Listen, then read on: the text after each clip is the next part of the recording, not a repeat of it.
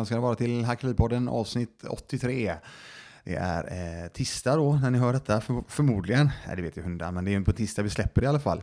Så att, eh, och idag, eh, lika som eh, förra gången, eh, så kör jag en, körde jag en eh, Instagram live med frågor och tankar ifrån eh, tittare och lyssnare via eh, Instagram helt enkelt. Instagram, eh, att hacka ditt liv. Jag eh, nämner också, eller pratar en hel del om eh, lite tankar kring eh, lite olika saker. Så att jag hoppas att ni får en eh, trevlig lyssning framåt här. Så eh, hörs vi eh, när det blir lite outro. Okej? Okay? Tack ska ni ha. Tja då. Ja, jag kör väl igång lite grann. Det är lika bra så att eh, håller tiden någorlunda.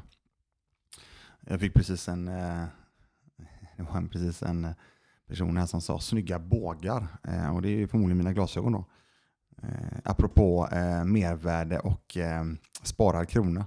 Tänkte du kan ju lika ta det då, när jag ändå har möjligheten. Eh, det är eh, ifrån min eh, optiker. Eh, Nitt heter han. Fantastisk människa. Som alltid levererar mycket, mycket, mycket mer än man får tillbaka. Och det är i eh, den goda byn Banpe i Thailand faktiskt. Eh, fantastisk eh, service och mervärde på alla sätt och vis. En stor rek. Om ni någon gång har vägarna förbi Banpe i Thailand, eh, två och en halv timme ungefär sydost om Bangkok, så eh, eh, eh, säg till mig bara så ska jag se till så att ni får kontaktuppgifterna. Eh, grymt bra eh, på alla sätt och vis. Och eh, mycket, mycket prisvärt. Eh, ja, det är ju en ny dag idag. Eh, så att jag, fan, vi kör ju, jag kör Instagram live och det har jag berättat sedan tidigare. Att jag, ehm, ja, när jag inte har någon gäst så tycker jag det här är mycket trevligare att kommunicera. Eh, jag kör ehm, ja, som vanligt på känsla. Jag är ju tacksam för alla eh, frågor och eh, återkopplingar via här på liven. Sen eh, kommer det DM hela tiden som jag försöker svara på. Har ni några frågor och så vidare så ska jag försöka addera mervärde genom att eh, svara så gott jag kan på dem.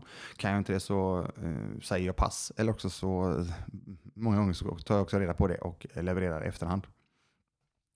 Jag tänkte bara börja med att nämna, jag har ju nämnt tidigare att jag skulle göra en eh, välgörenhetsturnering i paddel. Den skulle vi eh, ja, gå, gå av stapeln här nu på fredag den 26 november. Jag eh, berättade här idag att jag inte kommer att göra den nu eh, i, i och med att det är väldigt, väldigt mycket olika andra eh, händelser, saker och så vidare som händer nu här i slutet av november och i hela december. Så att för att kunna leverera en bra produkt så kommer jag skjuta den lite på framtiden. Så att, ja, nu har jag lagt ut det där ute i cyberrymden. Det känns ganska skönt också att kunna fokusera och eh, göra någonting riktigt bra. Jag har några idéer på vad jag tänkte skulle prata om idag. Jag har en idé om att jag... Eh, någonting som jag eh, möter jättemycket, eller eh, hör, eller förlåt mig, jag lyssnar väldigt mycket på olika människor. Och när jag lyssnar på olika människor så är det väldigt, väldigt vanligt att det är ett, jag tror de säger på engelska, poor man's thinking. Likaså kvinna också då, såklart. Just att eh, det här, jag vet inte om ni känner igen det här, men, ah, men jag vet inte, jag har inte råd med det och nah, mm, mm, dyrt och, och så vidare. Så vidare. Och jag tror att jag kommer ihåg det där. Om jag tittar på mig själv. Eh, jag kommer ihåg det jättemycket. Eller gör jag det egentligen? Jag kommer ihåg, jag är uppvuxen med det däremot. Men eh, sen, och det kanske är därför jag var jävligt dålig på att hålla i pengarna. För att jag eh, tänkte nog inte riktigt så, utan eh, det är klart jag har råd med det, så då går jag och köper det. Inte optimalt. Det, det, det är mycket saker som inte är optimala och den grejen är ju inte optimal. Däremot, det, det jag vill komma till då, det är att när jag väl började fatta att istället för att tänka så här att fan jag har inte råd med den, eller eller göra den saken eller si eller så. Eh, det går mot jul till exempel. Jag kan tänka mig att det är ganska mycket ångestfyllt inför jul. Det ska handlas klappar högt och lågt. Nej, men just det här att inte ha råd. Eh, då har jag ju jobbat jättemycket sen jag drog igång detta, eh, sen 2014 egentligen. Så har jag jobbat otroligt mycket med just hur jag ska få råd. Och det, jag har sagt jag har nämnt det hur många gånger som helst i podden, på Instagram och allting, hur jäkla mycket det allting blir. Det blir, eh, hur blir helt plötsligt jäkligt, eh, då, får, då får min hjärna bli mycket, mycket mer kreativ och det blir väldigt mycket mer positivt tänkande av att jag är kreativ i min hjärna på hur jag ska få råd med någonting. Oavsett om det är att jag ska köpa en förbrukningsprodukt, eh, en pryl, eller om jag ska köpa en tillgång till exempel. Det är samma sak, alltså hur, hur får jag råd med detta? För att när jag börjar tänka att allting är dyrt, när jag inte har råd, alltså, det blir väldigt mycket negativa tankar i det. Och det är jäkligt lätt att hamna i någon sån form av spiral hela vägen ner. Och det är just det att försöker verkligen tänka, alltså försöker verkligen lära min hjärna att tänka mycket, mycket mer positivt än negativt. För det hjälper mig så jäkla mycket mer. Så att det som jag skulle vilja verkligen ja, ge ett stort, en stor rek till, det är att försöka börja tänka på hur istället för att inte ha råd. Alltså hur får jag råd? Istället för att tänka på jag har inte råd. Och med det sagt så får jag ju första frågan här också då. Eh, tycker du 100k är en bra buffert om man bor i en lägenhet? Eh, det här är en jättebra fråga. Den här buffertfrågan får jag väldigt mycket och när jag säger vad jag gör så blir folk sådär oh, ja, det där vet jag inte riktigt. Nej, men det är det som är så fint att jag säger det att ni behöver inte lyssna på allting och alltså, följa mig slaviskt eller följa någon annan slaviskt utan plocka godbitarna. Eh, om ni inte kommer ihåg någonting från detta avsnittet så kom ihåg att tänka hur ni får råd med någonting istället för att ni inte har råd. För den är otroligt stark. Den är jätte, jättestark. Eh, för, att, eh, för att vidga vyerna, bli kreativ i tänkandet och hela tiden tänka hur. Jävla bra. Men tillbaka till bufferten då. Tillbaka till bufferten. Eh, jag... Då ska jag säga så här. En lång historia om buffert. Eller jag ska försöka korta ner den. Jag förstår att det eh, känns behagligt och tryggt att ha en buffert. Många snackar om eh, tre månader, eh, vissa nämner eh, sex månader. Och, alltså återigen, ni vet att det, det finns det finns ju tre olika former av lugner. Det finns eh, lugn, förbannad lugn och statistik. Så att googlar ni på vad som är bäst så kommer ni hitta massa olika eh, utlägg om vad som är bäst när det gäller buffert eller vad fan det må vara. Eh, så att eh, det är vad ni själva känner er trygga med. Det som jag har landat i, och i och med att jag jobbar väldigt mycket med other people's money. Och other people's money är ju då bankens pengar så mycket som möjligt. Det här är ingenting som, och det, det, väl, det har att göra med det som jag nämnde nyss med hur också. Och just det här att börja tänka annorlunda och hitta ett hur. Eh, och, och med det sagt då ska jag säga att jag har ju egentligen ingen buffert. Jag har min buffert i other pills money, i det här fallet kreditkort. För är det så att jag behöver ha en buffert på 50 eller 100 000 då känner jag att de pengarna jobbar mycket, mycket bättre för mig i mina tillgångar oavsett tillgångar till exempel. Eh, låt säga att det är börsen, låt säga att det är fastigheter, låt säga att det är ja, vad det nu må vara i företaget eller vad som helst där du skapar värde och genererar kapital. Genom att du då har kreditkorten, om, om det då händer där och då att någonting pajar, till exempel, nu var det en fråga om lägenhet, ja men säg lägenhet då. Låt säga att du själv ansvarar för vissa saker i lägenheten. Och du vet med dig om att ja, fan, den här kylen och frysen den står ju jag för, vilket är ganska ovanligt. Men låt säga det då. Eh, ja, i och för sig, i din bostadsrätt eh, så, så är det såklart så. I din hyreslägenhet så är det annorlunda. Men vi säger att det är en bostadsrätt och eh, du har eh, kyl och frys och du har en tvättmaskin, säger vi, som du äger själv. Eh, och de pajar. Ja, det kanske är en 25 000 då. Låt säga det eller vi säger att de är guldpläterade, så är de, vi säger att det är 50 000. Ja, men eh, då hade jag till exempel kunnat använda mina, mitt kreditkort eller mina kreditkort att lösa den eh, utgiften där och då. Och då har jag ju allt upp till, ja, nästan upp till två månaders beroende på när jag handlar. Eh, ja, ehm, räntefritt helt enkelt. Och eh, bara för att förankra ännu mer då med just det med kreditkort, är ju att jag har ju, så, jag har ju då ett kassaflöde som jag vet om att jag har. Till exempel att jag jobbar, jag vet att jag kommer få en viss form av lön, eller jag har byggt upp några tillgångar som genererar lite kassaflöde eller vad det må vara. Så att jag hela tiden har koll på att jag kan täcka de här pengarna på de här två månaderna till exempel. Så det är så jag gör. Så när det gäller buffert så handlar det väldigt, väldigt mycket om, återigen, trygghet som jag sagt om tidigare. Vad du själv, eller vad jag själv känner mig trygg i. Ehm, jag tror, eller för mig funkar det väldigt bra som jag har gjort då sen, ehm, jag ska nog säga seriöst sen 2017 i alla fall, 2016 någonstans. Att jag har kört eh, kreditkorten som en buffert. Nej, det var nog tidigare också faktiskt. Jag var ganska tidig med det när jag väl var så otroligt eh, noggrann med, eh, jag har koll på, och det är det med kreditkorten då, att jag har järnkoll på min ekonomi, jag har koll på min buffer, eller förlåt min, min budget, jag har koll på mina rullande 12, alltså vad jag faktiskt spenderar pengar på. Det är då jag känner mig trygg att faktiskt använda mig av detta. Eh, innan 2014 och back in the day så var jag bedrövlig när det gäller allt detta och framförallt också kreditkorten. Jag brukar säga det att jag vet inte hur mycket, jag, jag kommer ihåg att jag hade ett Statoil-kort, eh, kreditkort. Och då, eh, det var ju, jag vet inte, det var ibland det var det en tankning liksom och så var det resten skit. Godis och ja, allting liksom. Så att eh, det är vad du själv känner dig bekväm med. Men 100 000 för en lägenhet, eh, det blir rätt svårt tror jag att ehm, göra slut på om man nu ser till ren buffert. Eh, kommer en fullfråga på det med buffert också. Eh, hur ska man tänka med buffert när det gäller fastighet?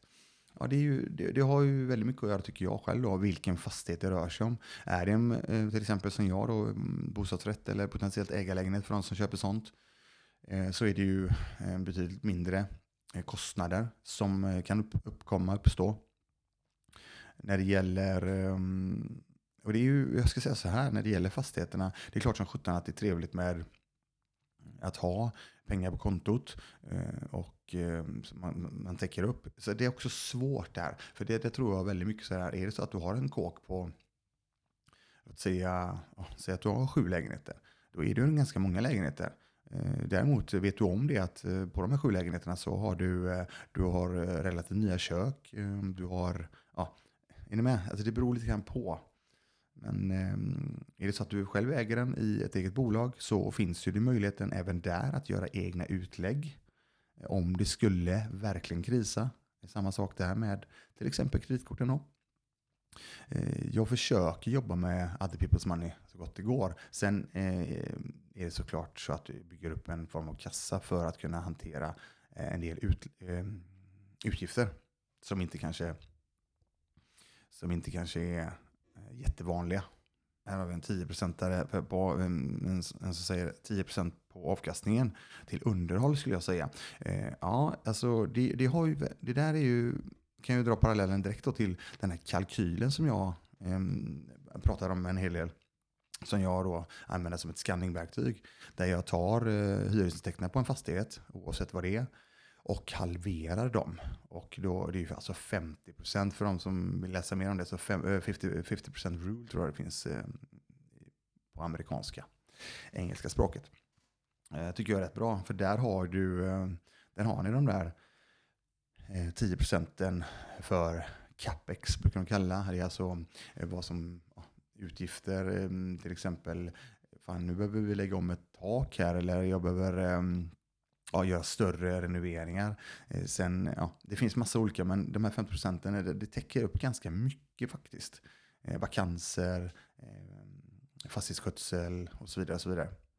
Jag tycker den är rätt trevlig att ha som en, ja, åtminstone någonting att eh, börja eh, sin eh, kalkylering på när det gäller fastigheterna. Och för övrigt också eh, när det gäller den biten med kalkylen så finns den eh, som, som tidigare då eh, for free of course på hackerly.se eh, via nyhetsbrevet där som ni får när ni signar upp helt enkelt. Jag har inte skickat ut någonting annat ut förutom att ni, de som signar upp så får ju en, ja, tre olika saker där som jag nämnt tidigare. En fastighetskalkyl, apropå kreditkort, en liten guide på hur jag hanterar eh, kreditkorten och sen lite eh, rekommendation helt enkelt. Eh, eller rätt sagt, eh, ja, saker som funkar när det gäller för företagande. En hel del rabattavtal och så vidare som är free for all. Jag får en fråga. Eh, skulle du säga att det är möjligt att få låna mer än 60% i sin första fastighet? Ett nystartat bolag utan historik? Eh, det skulle jag absolut säga. Det... Jag själv har fått eh, 70 och 75% belåningar på exakt det som sägs här. Och då är det olika banker också. Så att det här att det är någon specifik bank, det är... Jag tror, återigen, jag, jag nämner detta väldigt ofta också. Det är hur du pitchar in det, vad du för kontakter och så vidare. Och så, vidare. så jag tror, ehm, jag tror absolut det skulle kunna gå att få i alla fall 70%. För jag vet att de har gått ner lite grann, men 70% borde, borde funka. Mm, får nästa fråga här. Eh, ska vi se. Hört att det är svårt att få företagslån till nyproduktion när man ska hyra ut som bolag. Har du någon erfarenhet?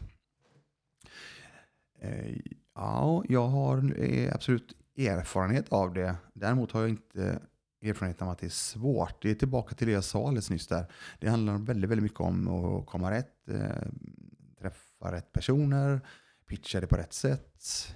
Eh, jag, jag har nog inte så mycket mer att säga än det, för jag har ju själv gjort det. Och det har ju funkat för mig. Eh, jag tycker verkligen att man ska testa med olika banker och lyssna här och lyssna där. Eh, jo, eh, en ehm, fantastiskt kul sak, det är ju, eh, jag blir ju alltid väldigt, väldigt glad. Jag har nämnt det tidigare i eh, podden och på kontot att jag, eh, jag, jag drog igång kontot eh, för att jag gillar att dela med mig av saker som funkar för mig. Och hade jag, då hade jag ju en idé om att kunde jag bara är det en enda person som kunde få tagit med sig en enda sak av det som jag har gjort och som har funkat för mig applicerat i sitt game så hade det varit en win då. Och framförallt då hade det känts jävligt kul för min del. Och jag tror verkligen att personer i fråga hade mått jävligt bra av det också när det väl eh, lirar. Och det, jag får ju titt som tätt eh, sådana saker. Och en eh, förbannat rolig grej det var ju att jag har en, eh, en, en, en lyssnare som eh, började följa mig för två och ett halvt år sedan. Och som verkligen tog till sig av det här med, som jag nämnt tidigare, med rullande 12. Alltså hur mycket pengar bränner du verkligen? Alltså har du koll på var dina pengar går? Har du koll på var dina pengar går? Så har du suttit ner och gjort en koll på ett år tillbaka? Det är otroligt lite folk som har gjort det. För de som bara, ja, ja, ja, men, nej, men jag har nog koll. Ja, men det där är skitsnack ska jag säga. För när du väl sätter dig där så kommer du hitta sådana, ja, du kommer hitta, hitta hål liksom. Och sen kan de vara större, de kan vara mindre. Men eh, ja, så att när personen, det var en sån liten aha-upplevelse då. Och framförallt också det här med att eh, om du inte kan jobba till exempel. Någon mer gång, du kommer aldrig kunna få in några pengar. alls vad är du då värd? Vad har du som skulle potentiellt kunna betala ditt liv, din familjs liv? Eh, när du väl har landat i de två grejerna så, så har jag jäkligt svårt att se att inte folk blir lite sådär, Uff, fy fan. Det är nog dags att kanske göra någonting här. Så att den här personen eh, eh har nu på två och ett halvt år lyckats eh, sätta första miljonen. Och det är så jävla coolt. Eh, det är, det är för jävla roligt. Just den eh, förändringen. Och det är det som är sak, eh, det är det som är grejen. Det handlar inte om att ha så jävla mycket pengar initialt, utan det handlar om att göra någonting löpande varje månad. Eller ja, hela tiden helt enkelt. Jag la precis upp ett eh, klipp av Simon Sinek, tror jag han heter. Där han säger att fan, du kan gå till gymmet eh, en dag och så kollar du i spegeln så fan, händer ingenting. Så går du till gymmet en gång till och så kollar du själv i spegeln igen bara, fan det händer ingenting. Ja, och så, eh, ja, alltså det här med att det ska hända nu, nu, nu, nu, nu, instant gratification. Eh, det handlar ju om att kontinuerligt fortsätta göra saker. Då blir det jäkligt trevliga resultat. Så att ehm, jag tycker det ligger jäkligt mycket, på, eh, mycket i det. Och det handlar då eh, verkligen inte om att ha mycket pengar på ett eller annat sätt, utan pytsa undan pengar löpande. Och jag lovar, när du väl börjar med det så kommer det bli jävligt mycket roligare. Och genom att det blir roligare så kommer du hitta ännu mer hur, för att dra tillbaka det till början idag, ännu mer hur, hur du kan skapa mer kapital, hur du kan få undan mer kapital för att spara undan ännu mer pengar och investera ännu mer pengar i din, i din framtid helt enkelt. Eh, sen, eh, och apropå det här då, apropå det här att, eh, ja men vadå, eh, kommer invänd, eh, invändningarna, ja vadå man skulle leva här och nu. Ja, det tror fan vi lever här och nu. Men du kan ju också, du kan ju också med dig det att ja, jag kanske har tänkt att leva, ändå, eh, jag har ändå tänkt att leva lite till. Då är det gött att kanske kunna ha eh, lite av varje. Så då är det ju perfekt att betala sig själv först, alltså eh, investera först. Och sen så, eh, så lever jag. Eh, gött liksom. Jag, jag, lovar, jag lovar alltså. Jag, jag, vi, min, min familj, vi kunde leva fortsatt trevligt och jävligt nice. Fastän jag var all in på att investera och så vidare. Så att, eh, nej, grymt. Men en annan grej också, tillbaka till det här med invändningar. Eh, Klockrent exempel med det här med att eh, ja, fan två och ett halvt år satt ett miljon, miljonen. Och så, så, får, så kommer de här grejerna. Ja, men vad fan, eh, har gått, börsen är helt galen ju. Ja, skit i att det är en miljon då. Skit i det. det. är, det är själva grejen att du har löpande kontinuerligt hela tiden investerat dina pengar. Och inte alla pengarna nu. Ni måste lyssna på detta. Det är inte alla pengarna.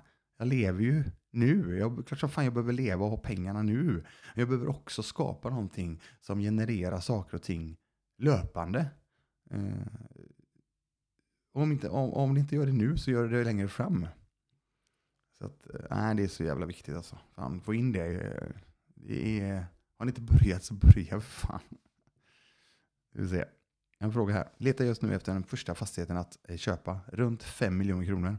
Letar efter flerfamiljshus på mindre orter utanför Malmö. Har du några tips för en förstagångsköpare?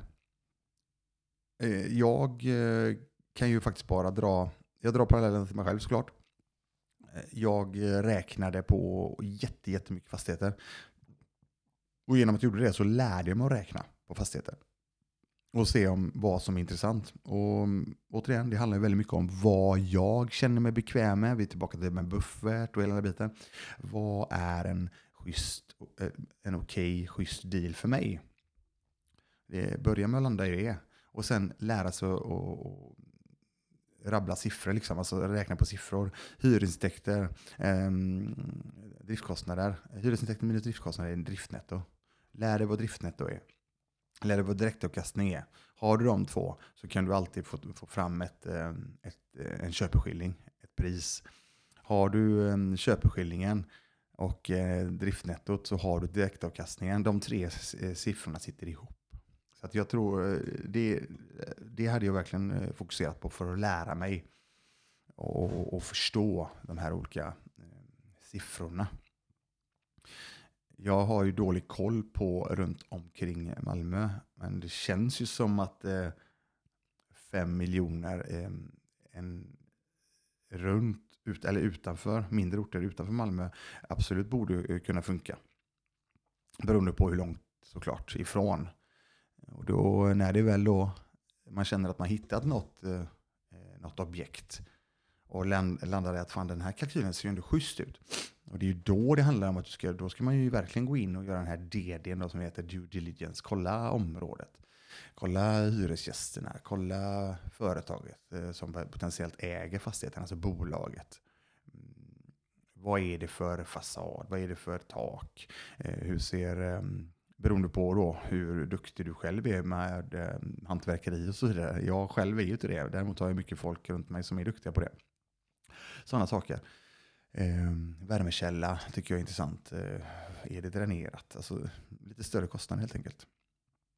Stammarna och så vidare. Så det är väl det jag skulle kunna, det jag säger, skulle, skulle säga. Här har vi. Köpte nyligen två stycken lagerlokaler i bolagsform. Försöker hyra ut dem via Blocket Objektvision. Finns det andra sidor på nät som jag kan lägga ut dessa lokaler? Tacksam för svaret. Eh, ja, men det, det, tror jag nog att det borde finnas. det finns ju eh, mäklare som jobbar med uthyrning av lokaler. Så det skulle jag nog eh, titta på. Jag vet att till exempel, du har ju lokalguiden tror jag. Har du mer? Ehm, du har ju olika mäklare som jag sa då. Lokalo är väl en. Ehm, det finns ju det finns en hel del till. Men eh, det finns ju mer. Men, men lokalmäklare.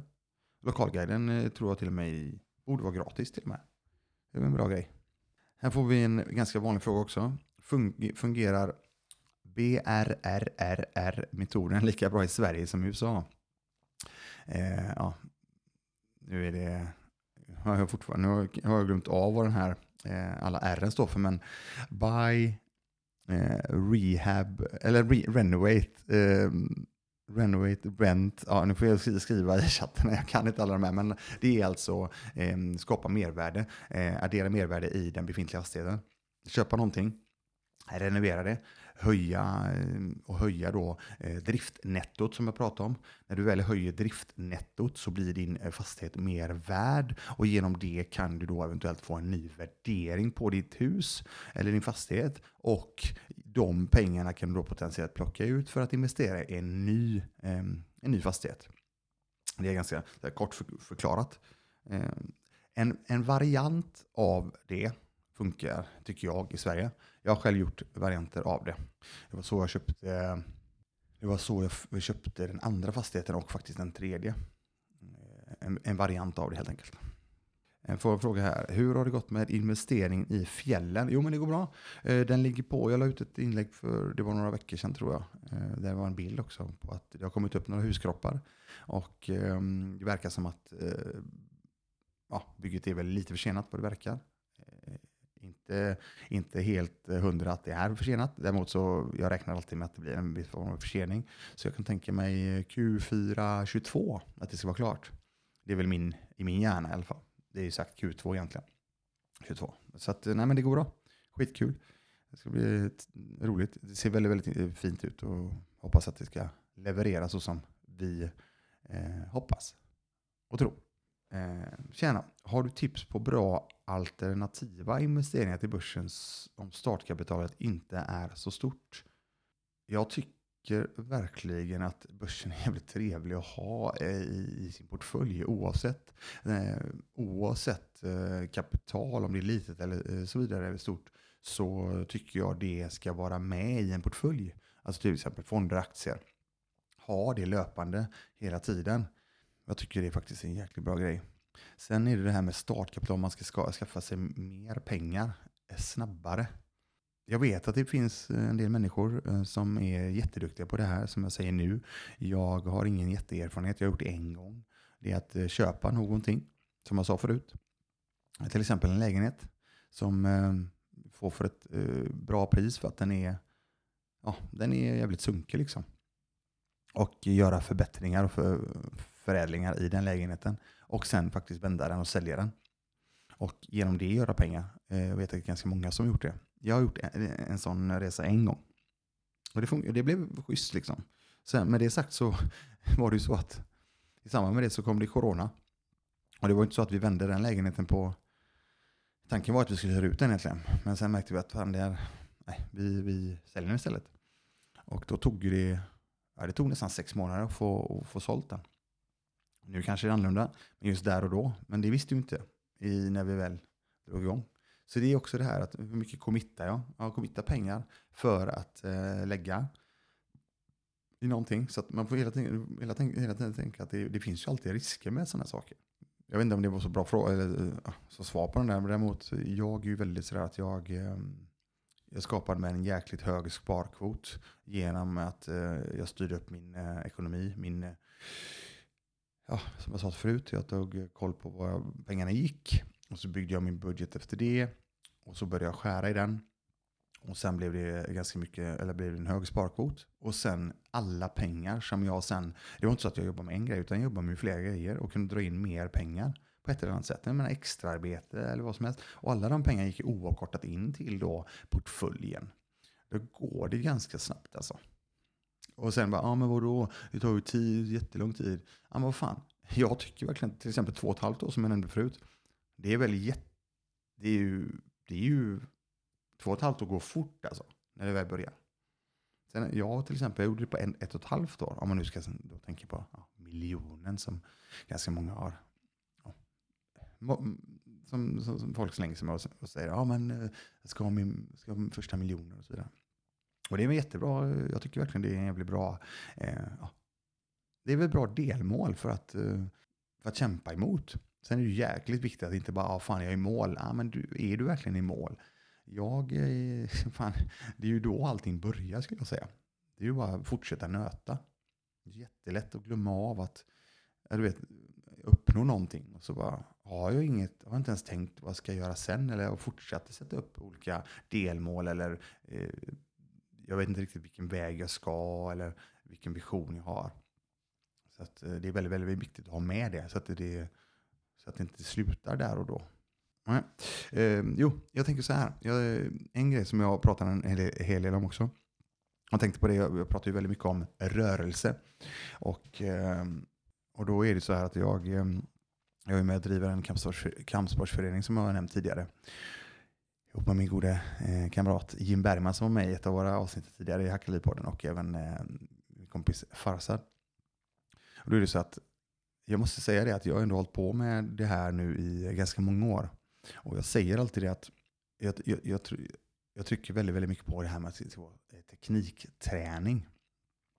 Jag tror nämligen på teknik, alltså teknikträningen i, i det bemärkelsen oavsett vad jag än håller på med, kampsport eller vad det må vara, så sätter sig tekniken väldigt, väldigt, väldigt mycket mer sätter sig i ryggraden i slutändan. När du väl har nött ganska hårt och ganska mycket någonting så eh, låt säga att du sen kanske eventuellt är borta ifrån den här träningen eller vad det nu vara i ja, ett bra tag. Det kan vara upp till ett år, något år eller kanske några år. Så låt säga att du drar igång sen igen så är det väldigt, väldigt, väldigt mycket lättare att komma igång. För att, eller rätt sagt, inte bara komma igång utan ha kvar en hel del av tekniken. Och det är det jag tycker är så jäkla intressant med kampsporten just. Att det är inte bara så att du får en väldigt, väldigt bra allround-träning utan du får ju även någonting som ja, du bygger en form av självförsvar beroende på såklart vilken kampsport du kör. Men jag tycker att det är, jag snackar jävligt mycket om mervärde, men jag tycker fan kampsportsträningen har så otroligt mycket mervärden. För att eh, ehm, det är inte jättefel att träna självförsvar och samtidigt få en eh, jäkligt schysst eh, ja, svett, ehm, svett, svett, ehm, vad heter det, svettid. höjning av puls, träning av kropp, bygga muskler, eh, bygga rörlighet och i slutändan också då eh, faktiskt eh, skapa sig form av, eller bygga ett form av självförsvar.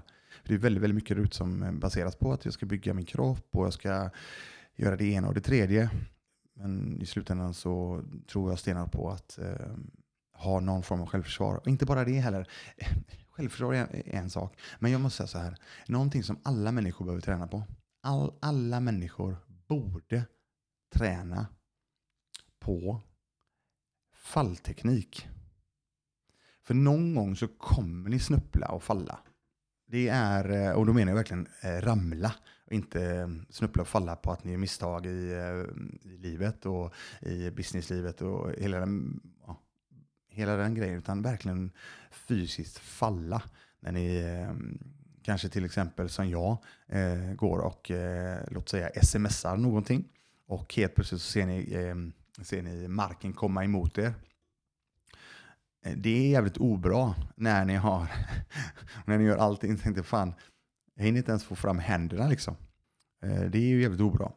Så att ehm, Sen att jag då har tränat en del fallteknik och gör en, eh, ett fall, ja, gör en helt enkelt framåtfall utan händer i samband med detta. Det, det, är ju en bra grej för min del för då slapp jag ju Eh, paja mitt ansikte mer än vad det redan är. Så att fallteknik tror jag stenhårt på att alla människor ska kunna, och framförallt också kunna ta sig upp ifrån marken på ett bra sätt och veta hur jag ska faktiskt eh, eh, röra mig på marken. Och det är så, de, de, de, de tre sakerna eh, skulle, tycker jag, vara mandatory i skolan eller i gympan eller må vara det är sådana saker som verkligen sätter sig ganska snabbt också i kroppen utan att behöva tänka på några andra grejer när det gäller självförsvar. och Så vidare. för det tar ganska lång tid. Däremot när det gäller eh, de tre grejerna som jag nämnde, nöter vi det under en tid så har vi med oss det väldigt, väldigt länge. Så att det är ett, eh, ett stort tips till er ute att um, titta på. Om inte annat så får ni eh, kontakta mig så ska jag hjälpa er med er att uh, hur, ni, hur ni ska falla och hur ni ska ta er upp från marken på ett bra sätt. Instagramvänligt sätt också. Det är jävligt viktigt. Man vet ju aldrig när, man, när du väl har ramlat så är det viktigt att det ska se snyggt ut när vi tar oss upp också. kan inte eh, krypa omkring det på alla fyra utan, och, och ta oss för ryggen. Utan det ska ju se bra ut. Man ska ju studsa upp. en fråga jag grubblat, länge, eh, grubblat på länge. Vilken tonic är bäst i test so far? Alltså grejen är, det är ju en jävligt bra fråga. Ja, jag, jag, dricker ju, för de som har följt mig ett tag vet ju att jag dricker ganska mycket tonic, eller rättare sagt väldigt mycket tonic. Eller vad fan, jag vet inte vad mycket tonic är, men om man ser till andra människor så kanske det inte är lika, ja, då är det nog en del. Kan nog vara så. De flesta dricker ju tonicen ihop med alkohol. Eh, och det är ju en, ett stycke, ett stycke alkoholsort som heter gin om inte jag minns fel. Och det gör ju inte jag, utan jag dricker bara tonicen. Men jag måste säga så här, det, det, där är jävligt svårt, men jag tycker verkligen, jag, ja, jag har testat jättemycket olika, men jag måste säga att jag tycker Schwepp, eh, Schweppes, Schweppes eh, Indian, Indian Tonic Water, som heter det att den är, den är fan, den håller sig väldigt, väldigt bra. Sen finns det en uppsjö av tonics. Det beror lite grann på hur mycket smak du skulle vilja ha. För det finns ju, ehm, jag tror Fevertree är ju ett ganska så dyrt brand tycker jag själv. Den toniken, tonicen, alltså tonic watern där, den är inte, jag tycker inte den är, mm, den är inte ens i närheten av Schweppes eh, idag. Däremot så är ju Fevertree's Elderflower eh, Tonic fantastiskt god. Och det är ju fläder. Nu är det de som människorna kanske inte så gillar fläder. Det finns lite olika. Men om man ser till min, för, för mig så gillar jag, um, ja då får nog säga då, Indian, Indian Tonic Water, Schweppes. Och om jag ska ha smak på så finns det en hel del såklart. Men jag tycker verkligen att den eh, Fever Trees eh, Elderflower är jättetrevlig i så fall. Eh, nej, jag får en fråga då. Eh, och den är ju också relevant. Är inte Meddi med i podden längre? Nej, det, det, är han ju faktiskt inte. Vi, hade ju, vi drog igång det här som en, en liten kul grej. Jag, eh, ja, jag hade någon idé om att jag ville göra detta och så sa Meddi, ja, fan jag kan hjälpa till. Eh, han kunde det där med produ produktion, eller rätt sagt ja, klippa och hela den biten. Och så då körde vi på. Eh, så där är ju han eh, den, eh, många gånger den eh, bittre och den, eh, ja, den bittre och jag är, ska vi vara på något sätt en mer positiv. Sen är vi lite skadade båda två där. Nej, det är, men han har som sagt eh, jättemycket annat att eh, pyssla med. Eh, Likaså jag. Eh, däremot så det är väl egentligen det som han, han ville fokusera på andra saker och det är jag helt förståeligt. Däremot så har jag sagt det också, men det kommer vi vara med i, som gäst faktiskt någon gång framöver här också. Så att, det, kommer slå på stora trumman inför eh, när det händer. ja, jag fick jag en, en intressant... Um, jag kanske dricker mer tonic än andra. No shit. Punkt, punkt, punkt. Och så lite skrattande emojis. Nej, men eh, det kan nog vara så eh, faktiskt. Eller ja, ja, jag vet ju inte hur andra teser när det gäller tonicen. Jag, eh, jag nyttjar en del. Mm, jag får fråga. Hur ser du på den långsiktiga utvecklingen av logistikfastigheter? Ja, alltså jag måste säga så här. Jag har ju faktiskt ingen eh, logistikfastighet i, mitt, eh, i min portfölj. Jag vet ju dock att det är ju otroligt mycket, nu har ju det i och för sig varit nu under ett bra tag framöver här, eller ett, ett bra tag tillbaka i tiden. Just det med eh, 3PL-lager och så vidare, tredjepartslager och allting vad det in, ja, innefattar. Jag tror att det kan vara jävligt trevligt om du eh, skapar någon sån fastighet, eller få tag i någon sån fastighet med eh, långa hyreskontrakt så tror jag det kan vara riktigt, riktigt intressant. Eh, det är väl egentligen det jag skulle kunna säga eh, utefter det lilla jag vet om, om de fastigheterna. Jag har jobbat med det lite grann och så, men jag har inte tittat eh, närmare. Jag har faktiskt inte räknat så mycket på det heller. Nu den här veckan, om inte jag minns fel, så är det väl en Black Friday som kommer här va? Jag tror det. Och det är väl, jag har sett Black Week och jag har sett Black eh, Month och jag har sett Black Year, höll på att säga så här. För det känns som att det är Black Friday-stuket löpande hela tiden. Och det ska, mm, mm. jag kan tänka mig att det är en del folk som kommer handla en del saker. Och så är det jul som kommer och så vidare. Jag, ehm, jag tyckte verkligen det var, var sån jäkla hets. Det var sån jävla överkonsumtion på, eh, när det gäller presenter, när det gäller julklappar och allting. Så att för flera år sedan så sa jag det, fan nu blir det inga mer, nu blir det inga mer presenter till eh, kidsen i, i släkten. Det är en hel del eh, folk och så blir det sån, alltså, de får, får så otroligt mycket saker. Så sa jag, vad fan då är det bättre att jag sätter in eh, pengar löpande, eller inte löpande, utan sätter in pengar när de fyller år, när det är julafton och, och vad det må vara, om det är påskpresent eller vad det må vara. Så sätter jag in de pengarna i fonder istället till dem, kidsen. Eh, är ju nu då, vad fan blir det? Ja, det är ju sex stycken ungar i, i, i släkten. Jag tycker det är så otroligt mycket bättre. Då kan lika gärna de få dem sen när de blir äldre eller eh, inför någonting som när de blir 18, låt säga att de ska ta körkort eller vad som helst. Då, då, tycker jag det är så jäkla mycket trevligare för att de får ändå så jäkla mycket skit. så att eh, det är en, en, skulle jag säga, en jäkla rek. Mentalt jävligt skönt att slippa tänka på att ge sig ut i det här eh, kaoset som är inför jul, som jag tycker då. Det är, det är mina tankar. Jag tycker verkligen att det är jäkligt trevligt. Att, eh, jag tror inte, jag, jag, eller sagt, jag tror de verkligen, de här kidsen, kommer att bli jävligt glada när det väl beger sig. Om x antal år. Då finns det en del pengar där helt plötsligt från ingenstans. Så att, eh, nej, det tror jag på stenhårt på.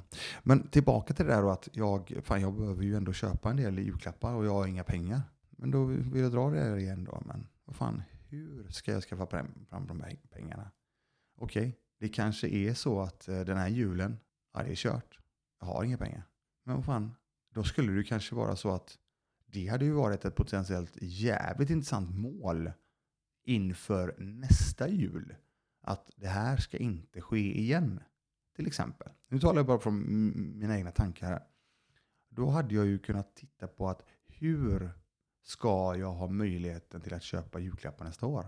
Då hade det varit jätteintressant att kanske börja sätta sig ner och kolla över sin ekonomi och se, som jag sa då, att jag har börjat kolla på var pengarna går. Och i det fallet då faktiskt börja skapa någonting, sätta undan pengar, betala sig själv först. Och det är kanske så att eh, jag till och med i samband med att jag gör den här grejen så kanske jag har ett julklappssparande. Och så har jag plötsligt något annat som byggs vid sidan av som är en, som jag brukar kalla forever-portfölj. Det kanske går in en hundralapp i månaden där Ja, ja, vad fan, men börja med någonting då. Det kanske går att få in 500 kronor där i månaden. Eller 50 spänn. Men vad fan, vi måste ju börja någonstans.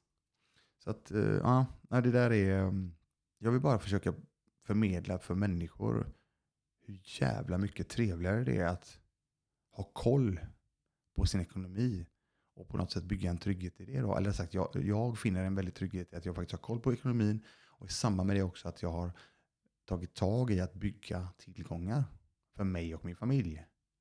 Det hjälper mig jättemycket i min mentala hälsa.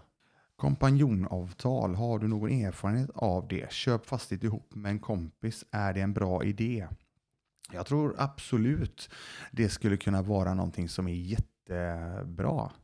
Så länge det lirar, eh, så länge eh, det är korrekta och bra avtal vilket är jäkligt viktigt, ska jag säga. Och ehm, sen att du lirar ihop med den här personen, att ni kompletterar varandra på ett bra sätt. Och att ni har samma riktning. Ni vet vad ni ska. Det är, det är viktiga saker tror jag. Eh, om man tittar till exempel bara för att se hur otroligt bra det kan gå så tittar vi på, tillbaka till eh, min, eh, min, min mycket gode vän Camillo. Adrian som har två avsnitt på Hackeripodden. Han byggt ett jättebolag med en kollega, Emil. Då. Och det är ju det är ju, det är ju grymt. Sen är det ju återigen, det är ju som allt annat. Det är ju ett partnerskap, oavsett om det är din eh, fru eller din man eller vad det må vara, din businesspartner, så är det väl säkerligen friktioner i allting vad som, vad som, eh, vad som görs. Där, därför är det väldigt bra i en business att ha då kompanjonsavtal skrivna Så att inte det ska vara någonting som strular till det. Eh, jag fick nog en fråga här också. Hur många lägenheter jag har just nu? Ja, det, är, det känns ju lite sådär. Jag har, slängt, jag, jag har sagt att det är cirka 80 stycken eh, enheter. Då. Och där är det väl, kan det vara fem lokaler, kanske sex lokaler eller någonting. Men det sagt då så sålde vi ju faktiskt en för förra veckan. Och vi skrev precis på en till. Jag har nämnt det tidigare att jag har ju tre stycken som kommer sälja innan eh, nyår. Det är ju det som är målet. Och den andra Eh, skrevs på i helgen. Så att förhoppningen är att den eh, blir tillträdd vid eh, i december. Och så har vi ytterligare en som, ligger, som kommer här strax. Så att det var 77 kanske då. Och med det sagt så, så, så är det så att jag, de pengarna, de, de festas ju inte upp på något sätt. De dricks, det dricks säkert en del tonic. Eh, nej, skämt åsido, eh, de pengarna går direkt in i nya projekt. Då. Vilka är mina mål för nästa år? Jag ska säga så här, jag har inte satt upp några eh, mål. Jag har ju faktiskt inte haft några direkta mål. Eh, alltså sådär att nu ska jag, förut var det mycket sådär, jag ska nå det, jag ska, jag ska ta min första miljon, jag ska göra det, jag ska, mitt kapital, det, det, det.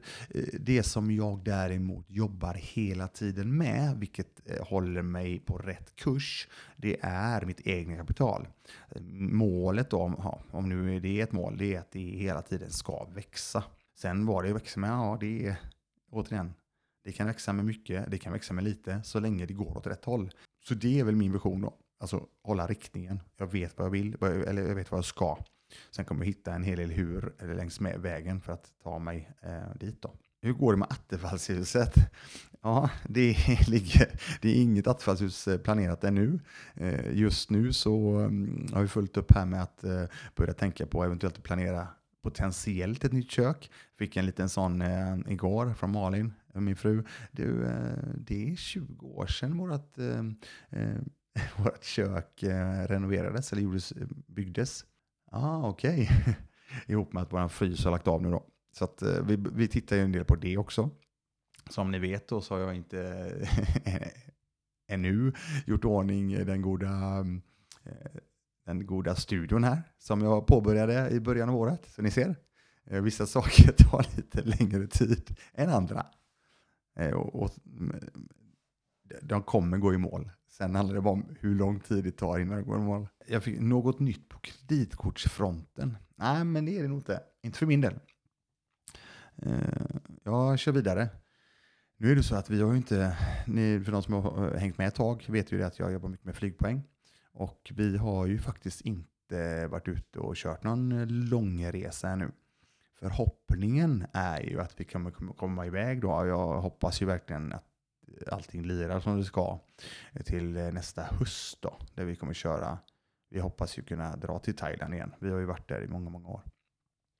Så att eh, det är väl då de här flygpoängen potentiellt kommer kunna användas. Sen har min fru eh, en, eh, en tanke och framförallt faktiskt en drömland då som vi vill åka till och det är Nya Zeeland. Och då tänker vi också då kunna göra en sån eh, lång hålresa, riktigt lång och så vidare. Då har jag någon idé om kanske mellanlanda någonstans. Eh, vi får se när det blir. Det känns inte som att det är under 2022. Vi får se vad som händer i våran vida värld. Hur ser din portfölj ut gällande investering i fonder? Några tips? Jag har faktiskt Inga direkta tips. Eh, jag, mitt tips är i så fall att ha koll på fondavgifterna så att ni inte betalar för jäkla mycket i avgift. Det är väl en, eh, en av de bättre grejerna, tycker jag, att ha koll på. Sen så självklart eh, hur den har levererat under en längre period tycker jag också är intressant. Men fondavgiften är jäkligt viktig. Och det finns ju en jäkla skillnad i avgifterna om, man ser, om, om du ser till vad till exempel våra goda banker säljer till oss och vad andra skulle potentiellt kunna leverera fonder för. Min, eh, när det gäller fonder så är det ju, då är det ju mitt pensionssparande egentligen som, eh, som ligger i fonder eh, oavkortat helt enkelt. Och där var jag tillbaka. Vad gött då. Nej, men det var dagens avsnitt i alla fall. Och så jag hopp, återigen, det är ju som vanligt. Jag hoppas verkligen att, fan, så ni kan hitta en liten, liten, liten grej av detta. För flera, det är ingen det är inget skitsnack det som jag sitter och säger. För de här grejerna som jag snackar om, de funkar verkligen för mig. Och jag vet att de funkar för flera andra människor också. Så att eh, se om ni kan plocka någon godbit härifrån och testa och börja applicera någonting av det som jag faktiskt har snackat om. Eh, det är väldigt lätt att höra saker. Däremot lyssnar ni, då är det jävligt mycket lättare att ta till sig saker. Så att eh, det är min eh, förhoppning med inte bara detta avsnittet såklart, utan det finns ju en hel del till eh, bakåt, bakdaterat av Hackeripodden. Gött snack. Ja, ni får en fantastisk dag och eh, all in. Tja!